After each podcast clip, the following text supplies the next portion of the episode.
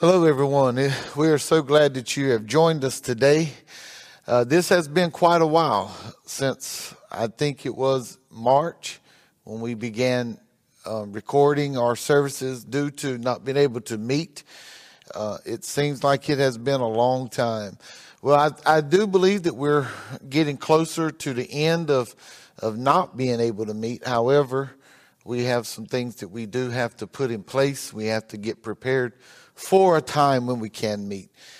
And we also don't, certainly don't want to meet uh, indoors until it's going to be safe. So uh, pray with us that we'll, we'll do the things needed to do in order to make this a safe place when we come in to worship.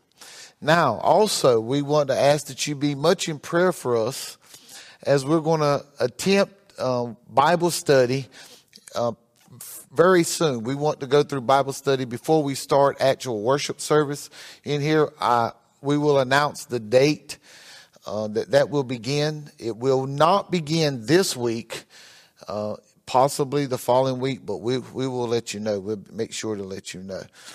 Again, we are glad that you are with us today. Those of you who are tuning in who's not part of our uh, local body, we just thank you for being with us, and we want to share that if you don't have a church family, that Reedy Branch would love to welcome you as part of our church family, especially once we're able to come indoors to to worship together.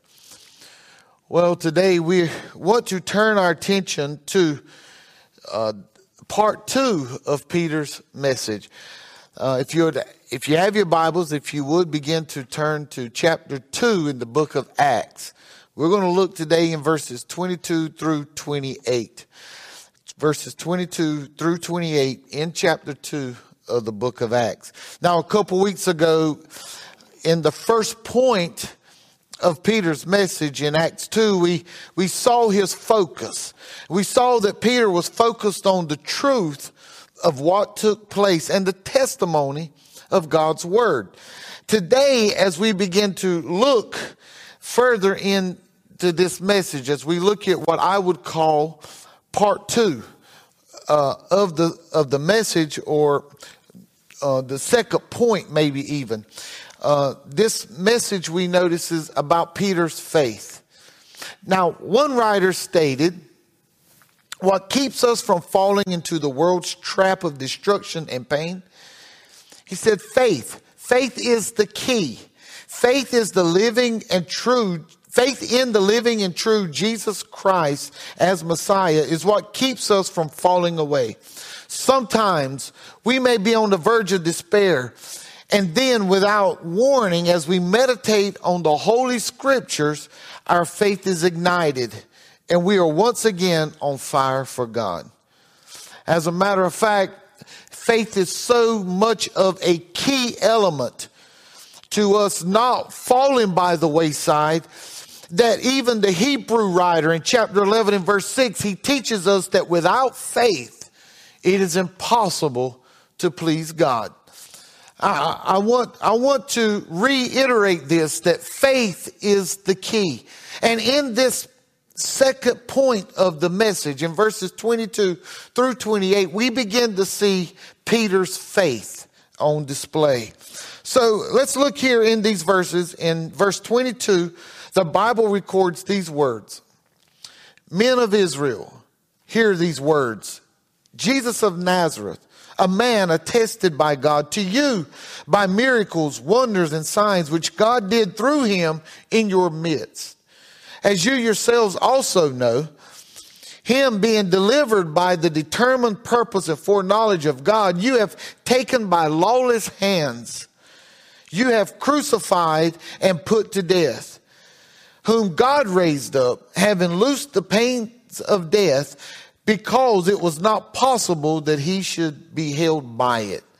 For David says concerning him, I foresaw the Lord always before my face. For he is at my right hand, that I may not be shaken. Therefore my heart rejoiced, and my tongue was glad. Moreover, my flesh also will rest in hope. For you will not leave my soul in Hades nor will you allow your Holy One to see corruption. You have made known to me the ways of life. You will make me full of joy in your presence. This is God's holy word. As we think about faith, pray with me, would you? God, as we do come before you today, we thank you. We praise you for loving us. We praise you, God, for taking care of us to this point in our lives. We thank you, God, that we can trust you with the rest of our lives.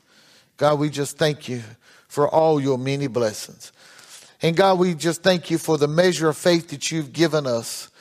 For you've given every man a measure of faith. And God, with this measure of faith that we can, it's enough to where we can believe upon the Lord Jesus Christ as our Lord and Savior. But God, we must exercise this faith. Help us as we go through this message to see the faith of your apostle and help us, God, to be strengthened in our faith in the midst of it all. And we give you praise for all that's accomplished. God, be with us throughout the remainder of this service. And if there's one with us whose faith is weak, that God, you would speak to their hearts and strengthen them to where they would call out to you, What must I do to be saved? For we know that you are faithful and just to forgive them of their sins, cleanse them from all unrighteousness, and give them a new life. Now, God, we're going to look to you. In Jesus' name we pray. Amen. So as we're looking here in these verses, let's let's look here quickly at, at Peter's faith being in a proven Jesus. Peter's faith is seen here in a proven Jesus. Have you ever felt that you needed to prove yourself? After my first semester in college, my closest friend at the time, he decided he was going into the military. Well, I knew this was going to force me to, to get to know some new people. So as I entered into my second semester, I decided to join a popular fraternity. But me, with all my insecurities, I also knew that this meant that I was going to feel like I had to prove myself in order to fit in. Well, I felt throughout this whole, the whole entire pledge process that I was constantly having to prove myself. Later in the spring, I gained favor with many of the guys through intramural sports. But before then, there were several guys who were uh, in school and they were preparing to be commissioned into the military and they looked upon me as someone who was weak and frail. I was a lot smaller than what I am now back then. And and from the beginning, as they would look at me this way, it bothered me and I, I wanted their approval. So that semester, I just happened to be taking ROTC on campus. So to prove myself, I volunteered for their Raiders training. These guys that were in the fraternity, they were helping lead this training. And I thought it would be one way for me to show them that I wasn't who they thought I was. Well, this training would be, would last only 10 days. It was filled with lots of running and lots of maneuvers. And some of the guys, they laughed when they, when they found out that I had volunteered for this. And they declared that I wouldn't last two days. Their intentions were to make it as hard as they could on me so that I would quit. As a matter of fact, there were many in the group that quit. We're talking about after 10 days of, of, of crawling in, in cold weather where we would start at between 5 and 6 a.m. before school and, and I was crawling uh, on grass and in mud and, and on dirt and, and running all around campus and, and doing this in, in the month of March. It was, it was awfully cold and it was a, a tough time. As a matter of fact, all the clothes that I would wear, I would end up throwing away. I wouldn't even go home to change. I would go to a friend's dorm to, to change and get ready for classes. But at the end of, of these 10 days, they found out I, I wasn't one that would easily quit. I stayed the course. I finished with the, uh, finished doing all the maneuvers, doing all the running. I proved myself that I could stand the course with those guys, and they accepted me as being part of the fraternity. Now, I, like most people, we, I feel I have to prove myself. But what's interesting is that our Lord Jesus Christ, our, our Savior, He never once set out to prove Himself. It was God who, who proved to the world that Jesus is the Christ. And I'm convinced that when we, as born again believers, stop trying to prove who we are and start trusting who we are in Christ, then, then we'll, we'll no longer have to prove ourselves, but we'll find that we've been proven by God. That was the case for our, our Savior. In this text, Peter calls for the listeners to hear his words. The words of Peter focused on Jesus of Nazareth. It seemed to me that, that Peter was using Jesus' hometown here as, as part of identifying him, him to us to remind us of what took place with Philip and Nathaniel. We remember when Philip met Jesus, he went to Nathaniel and he said, come, Come see the man who, who Moses and the prophets wrote of. Come see him, Jesus of Nazareth, the son of Joseph. And Nathaniel had a reply to Philip. Nathaniel's reply was, we find in, in John 1 and 46 that, that how can anything good come out of Nazareth? But Peter responded, or Philip responded to Nathaniel by saying, come and see. Folks, it seems here in this text, while Peter putting this there, that Peter is more emphatic about Jesus being the Messiah. Peter's faith in Jesus is clearly on display. And Peter continues by telling us that, that Jesus is the man attested by God. King James uses the word approved. In other words, Peter is telling us that Jesus is the man that is approved of God. What Peter is saying that is that God has sanctioned or endorsed this man, Jesus of Nazareth. God has put his stamp of approval upon this man, showing all men that Jesus was perfect and acceptable to God. The proof of this is seen in all the many miracles, all the wonders and signs that God did through this man, Jesus Christ. The miracles, the wonders and signs were done where, where many who were listening to Peter's message had even seen them and witnessed them. Many of them may have been too drunk to remember that or to even realize that Jesus is the one who turned the water into wine at the wedding in Cana. But if we remember, there were 5,000 men plus women and children who were at a, a seaside one day when Jesus fed them all with just two fish and five loaves of bread. Yes, many of these witnessed this or at least were recipients of this blessing. And you know, it goes, the story goes a little further. That's not all of the miracle that out of two fish and five loaves of bread, he fed over 5,000 men plus women and children, but they took up 12 baskets of leftovers. Oh, oh, what miracle, what wonder, what signs did he, did he provide for them? Some were there when he healed a man who had been paralyzed. Some were there when he opened the eyes of the blind. Some were there when he, he called the, the dumb to talk. Some were there when he called Lazarus out of the grave when he had been there for four days. And with just these miracles, these wonders, and these signs alone, it's no wonder Peter believed that Jesus is the one who was approved and attested by God. But that's not all. Peter goes a little further and he shares with us here that, that God sent his son into the world knowing exactly what we would do to him. In God's foreknowledge, he knew Jesus would be beaten, spat upon, nailed to an old rugged cross, and, and that he would give his life he knew the wickedness of man and he, he sent his only begotten son into this world anyway. God sent him for the very purpose of providing us a way to have a relationship with him. And this was provided through the death, the burial, and the resurrection of Jesus of Nazareth. Oh, Peter is wanting them to understand who this man he has placed his faith in, what all this man he has placed his faith in has done, and be with the resurrection of Jesus Christ. It ended the agony of death for the believer, for those of us who have repented of our sins, those of us who've been washed in the blood of Jesus Christ, for those who have been indwelled by the Holy Spirit of God. Death no longer has a sting. The grave no longer has a victory. The grave is no longer our enemy, but death has become our friend. How is it? How is it that I can be so emphatic, be so assured that this is true?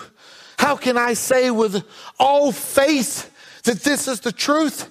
Because of the man that God has attested, the man that God has approved Jesus of Nazareth. It's all because of our faith in him. Too many people are still looking for miracles, signs, and wonders. Too many are refusing to believe. But the truth is this the fact that people refuse to believe, the fact that they're crying out for Jesus Christ to, to do one more miracle to prove himself doesn't change the fact that he is the Christ it doesn't change the fact that he is the Messiah, the anointed one, the Son of God, because God has already approved of him. It doesn't matter what we believe,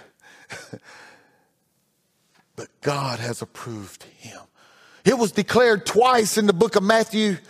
If we remember when Jesus was being baptized, suddenly a voice came from heaven saying, This is my beloved Son in whom I am well pleased on the Mount of Transfiguration in Matthew 17 and 5, while Peter was saying, let's build a tabernacle for, for all three of these men up here, God cried out, He cried out, Behold, this is my son, my beloved son, in whom I am well pleased.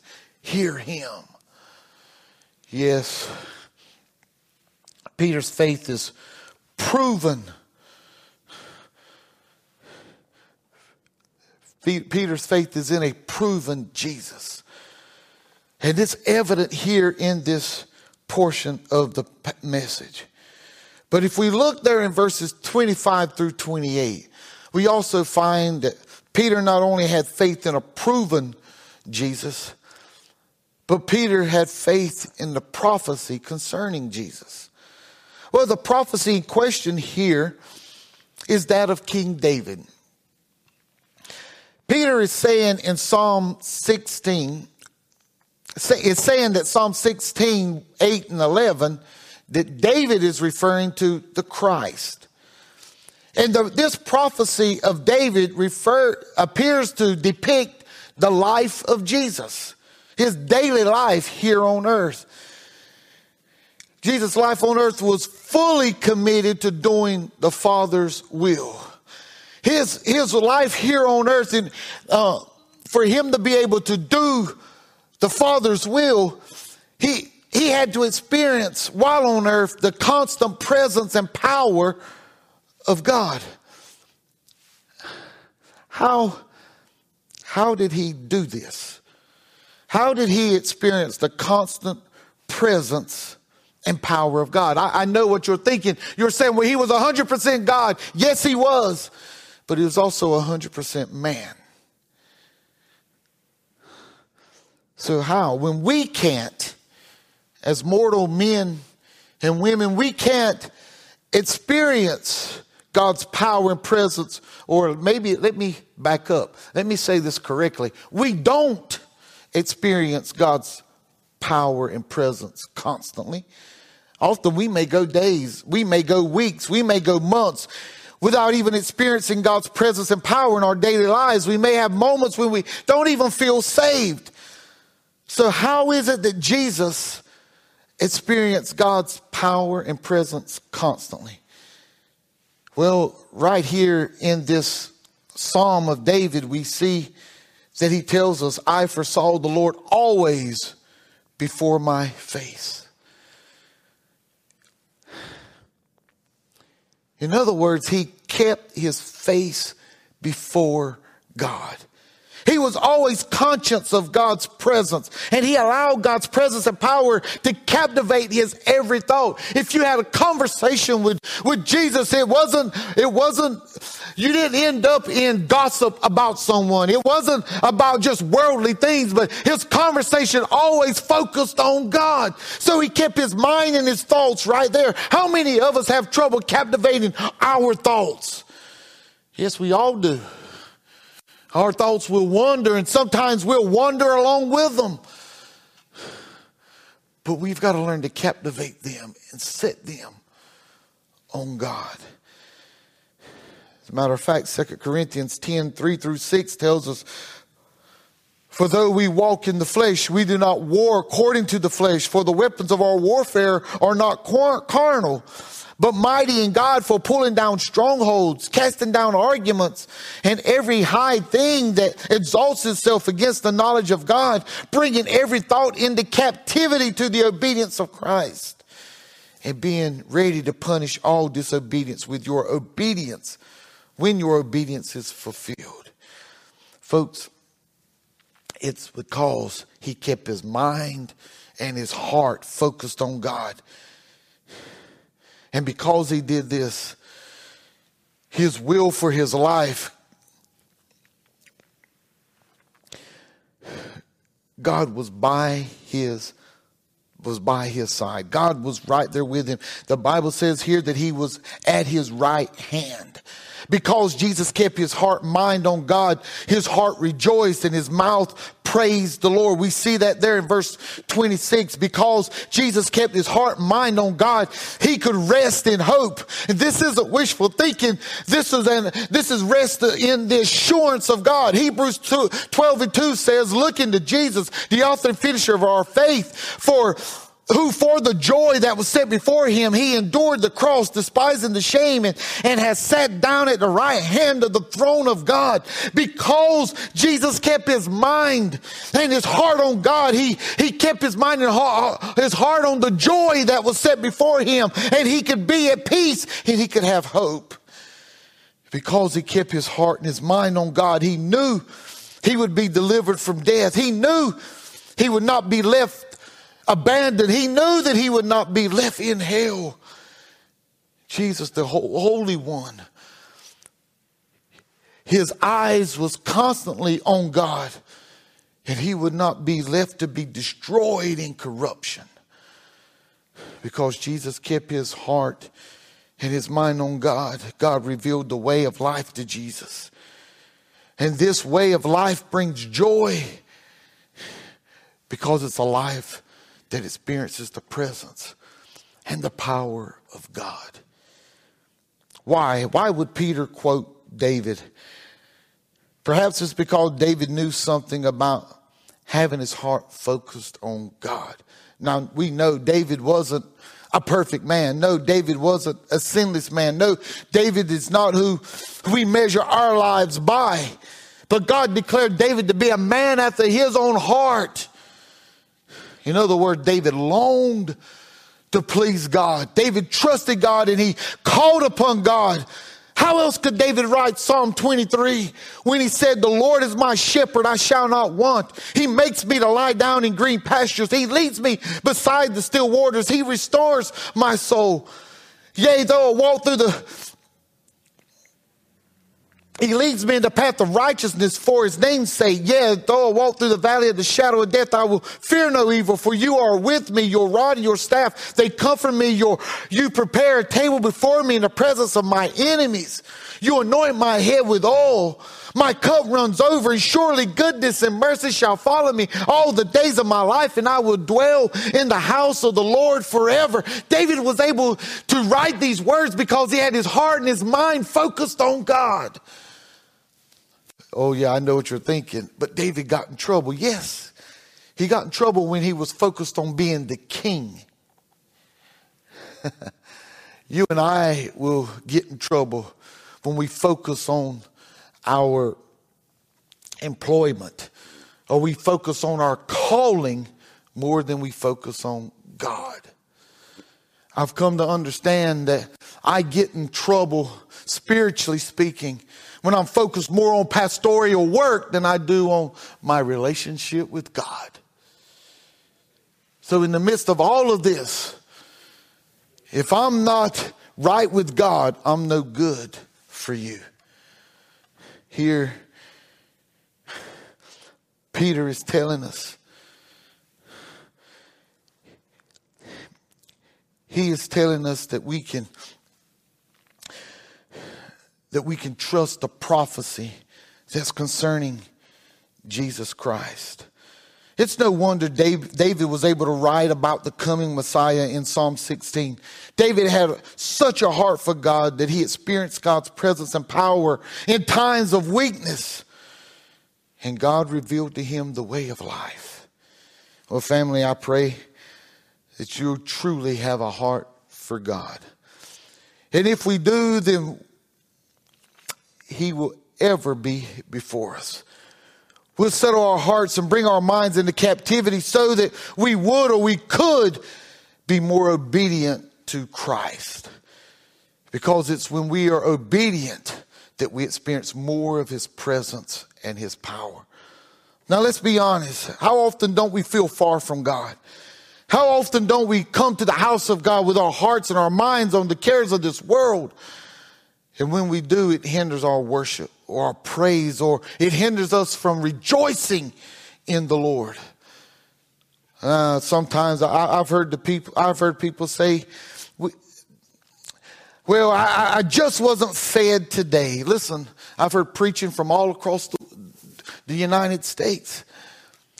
And I want to tell you, there's as good a preaching in Robeson County, Hoke County, Scotland County, Columbus County, Cumberland County, uh, Sampson County as there is anywhere in the world. My question is if you didn't get fed, did you even sit down at the table and, and try to eat? Too often we want God to shower down His presence and His power, but we fail to spend time with Him. We fail to have Him upon our hearts and our minds. We fail to hear from Him by reading His Word. And I'll go as far as to say, if we don't feel like praising the Lord, it's because it's not simply because of our circumstances. It's got more to do with the fact that we haven't spent time with Him in His Word. Because if we read His Word, we'll have reason to rejoice. We win. We've won. It's already been settled. If you know Jesus as your Lord and Savior, the victory is ours. We're not waiting on victory. We've been given victory. When we focus our hearts and our minds on Jesus, we'll not only rejoice, but we'll rest in hope Matthew 11, 28 through 29 says, Come to me, all you labor and are heavy laden, and I will give you rest. Take my yoke upon you and learn of me, for I am gentle and lowly in heart, and you will find rest for your souls. When we focus our heart and our minds on Jesus, we'll know that we don't have to fear death for John 14, 1 through 3, it tells us, let not your heart be troubled. You believe in God, believe also in me. For in my father's house are many mansions. And if it were not so, I would have told you. And I go to prepare a place for you. And if I go to prepare a place for you, I will come again and receive you to myself, that where I am, there you will be also. Oh, in our heavenly father's house, there's no corruption all things are made new. And we who have our hearts and minds focused on Jesus, He has revealed to us our way to our heavenly home. In John 14 and 6, Jesus declared, I am the way, the truth, and the life, and no one comes to the Father except through me. Listen, don't let anyone fool you. Don't let anyone uh, trick you. Don't let anyone deceive you. Jesus is the only way to God. And there is only one God. That's the Father of our Lord and Savior, our Heavenly Father. So, my question to you, as we see Peter's faith on display, his faith on who Jesus is, his faith on the prophecy of Jesus, while it's on display, my question to you is Are you ready? Are you ready to focus your heart and your mind on the Lord? Are you ready to place your faith in the prophecy of a proven Jesus? In other words, are you ready for your life to be pleasing to God? Oh, if so, would you bow with me? Would you just bow with me and, and just pray along with me? God, we, God, I call out to you. I'm lost, far from you. And God, I need a Savior. Without a Savior, I will perish. And I believe Jesus is the Savior of the world. God, I receive your Son, your Son, the man, Jesus, as my Savior. Forgive me of all my sins and cleanse me unto your righteousness. God, thank you. Thank you for saving me. Thank you, God, for changing my life. Now help me as I walk each day, setting my heart and my mind before you. Lead me, and I'll praise you for everything that's accomplished. In Jesus' name, amen. Oh, if you prayed this prayer with us and you believe that Jesus is the Son of God, you believe that He saved you today. You've been forgiven of your sins, you've been washed clean, and the Holy Spirit is now indwelled within you. We just praise God for you. And we ask that you would share with us, either on the comment section or even through an inbox on the on the Facebook page, or if you want to call the church and maybe even leave a message, you can reach us at 910-628-9117. But let us know. Let someone know that your life has now been eternally changed. That you've received Jesus as your Savior. And we'll help pray as you walk in a new life. Oh, we pray that God's blessings are upon each of you. And maybe right now you're wondering, you're wondering, should I give my life to Jesus? Maybe right now you're, you're still contemplating. Well, I want to assure you, you should give your life to Jesus. I want to encourage you that while you hear this next song, that He is still calling. He's calling for you to come. Come to know Him and let Him have preeminence in your life. And He, He will do you good and you'll be glad. This we, we offer in Jesus' name. May God bless each one of you.